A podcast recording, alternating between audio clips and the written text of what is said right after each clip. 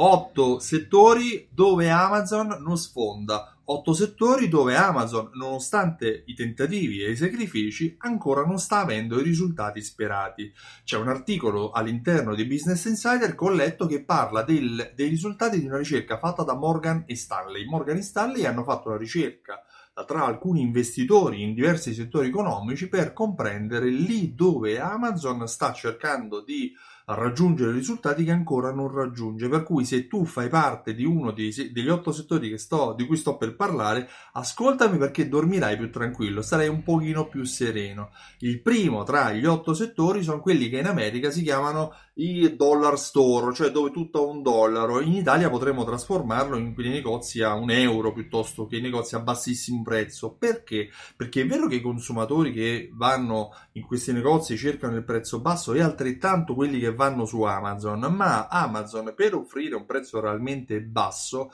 deve chiedere ai clienti di far parte del servizio Prime, Amazon Prime, che comunque ha un costo che uh, recentemente è stato aumentato a 36 euro se ricordo bene, ma in ogni caso il consumatore che compra un prezzo così basso cerca la vicinanza e non vuole aspettare di ricevere il prodotto dopo 2-3 giorni, magari va lì per una lampadina, magari va lì per uh, una penna che ha finito di scrivere, qualcosa di veloce, qualcosa di immediato che può entrare, acquistare e uscire via. I dollar store non stanno subendo una grave crisi da parte di Amazon, forse si faranno in competizione tra di loro, ma non nell'ambito online. Un altro dei settori dove Amazon non riesce a sfondare è il settore che vende parti di auto, accessori auto. Perché? Perché Amazon non è riuscita a chiudere dei contratti con i fornitori di auto, i fornitori di pezzi di ricambio e soprattutto perché Uh, molto spesso quando una persona, se io devo andare a comprare un faro della mia auto o il bauletto del mio scooter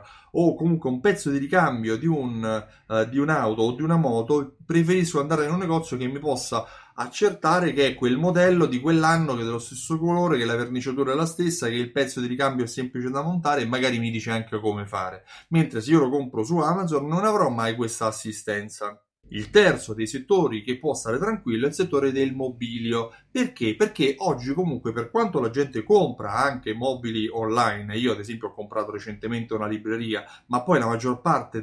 prodotto, dei prodotti dei mobili che ho in casa sono andati nel mobilificio a sceglierli, a toccarli, a verificare quanto erano alti, quanto erano profondi e anche a capire come me li trasportavano a casa, se si rovinavano, se c'era un'assicurazione e così via. Amazon ha creato anche una um, applicazione di uh, realtà aumentata per cercare di visualizzare all'interno del proprio appartamento come potrebbero stare i, i mobili che uh, si va ad acquistare, ma non ha ancora avuto questa grande diffusione, per cui il settore del mobilio è un, uno di quei settori dove Amazon non riesce a sfondare. Il quarto settore è il settore della bellezza, sì, perché fin tanto che le persone, le, i clienti, le clienti principalmente, devono odorare un profumo prima di comprarlo, negozi come Sephora, come la Gardenia, come i Limoni hanno senso di esistere perché il cliente preferisce odorare, anzi Refan prima di tutto che è un mio cliente, eh, i, i, clienti dovranno andare nel negozio per odorare il profumo, dovranno uh, provare i trucchi sul viso per vedere come reagisce il colore con la propria pelle. Per cui il settore del beauty è un settore dove Amazon non sta sfondando.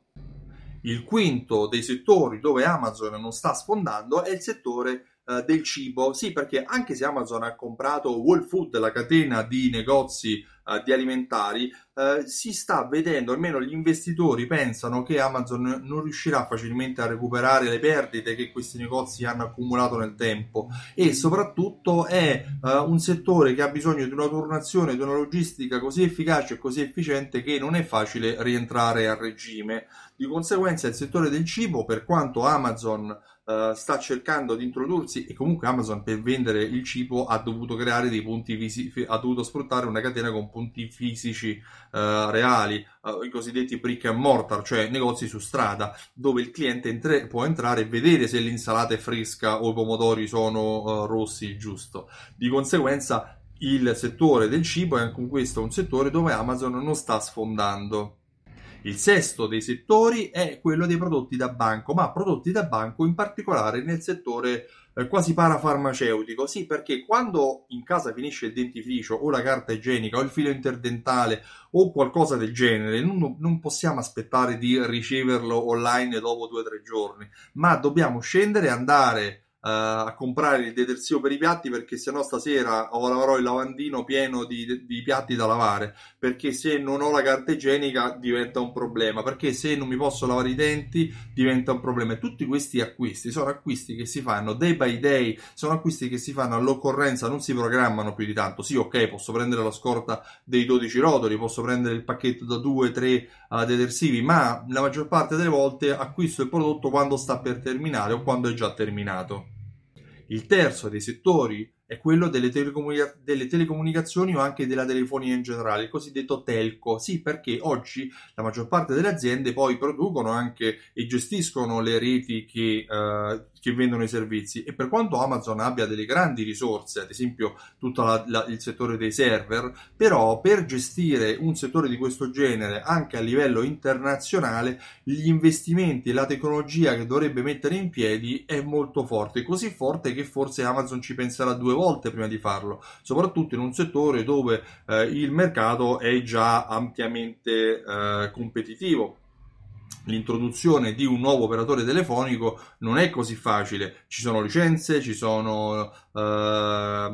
diritti che Amazon può anche richiedere, ma non è detto che poi abbia. L'ottavo settore dove Amazon sta provando a entrare ma non ci riesce è il settore dell'improvement, home improvement, il settore delle ferramenta. Perché? Perché se io oggi devo scegliere, se oggi voglio ammodernare la mia casa, se voglio ripitturare uh, casa mia, probabilmente voglio vederla la vernice che devo comprare. Se devo com- mettere lo zoccoletto, se devo rimettere una, una nuova presa elettrica, mm, la maggior parte delle volte io andrò lì dove qualcuno mi potrà consigliare sul modello migliore per le mie esigenze. Se devo montare un nuovo box doccia, magari mi fa anche comodo che qualcuno mi dica come fare senza che io vada a pagare poi un impiantista o vada a pagare un geometra o vada a pagare un architetto. Mi dispiace per la categoria, ma per piccole, piccoli ammodernamenti la necessità del consumatore è quella magari di parlare con un consulente, con un venditore che in questo caso sarà anche un consulente che mi dice qual è il prodotto giusto per le mie esigenze e mi, magari mi potrebbe far assistere a un corso per imparare a montare il parquet piuttosto che per montare una presa elettrica. E, questi, eh, e tutte queste esperienze portano i consumatori oggi a preferire di andare in un punto fisico, un punto eh, fisico anziché comprare online, quando ha bisogno di um, quando ha bisogno di consulenza nel settore dell'home improvement, della ferramenta.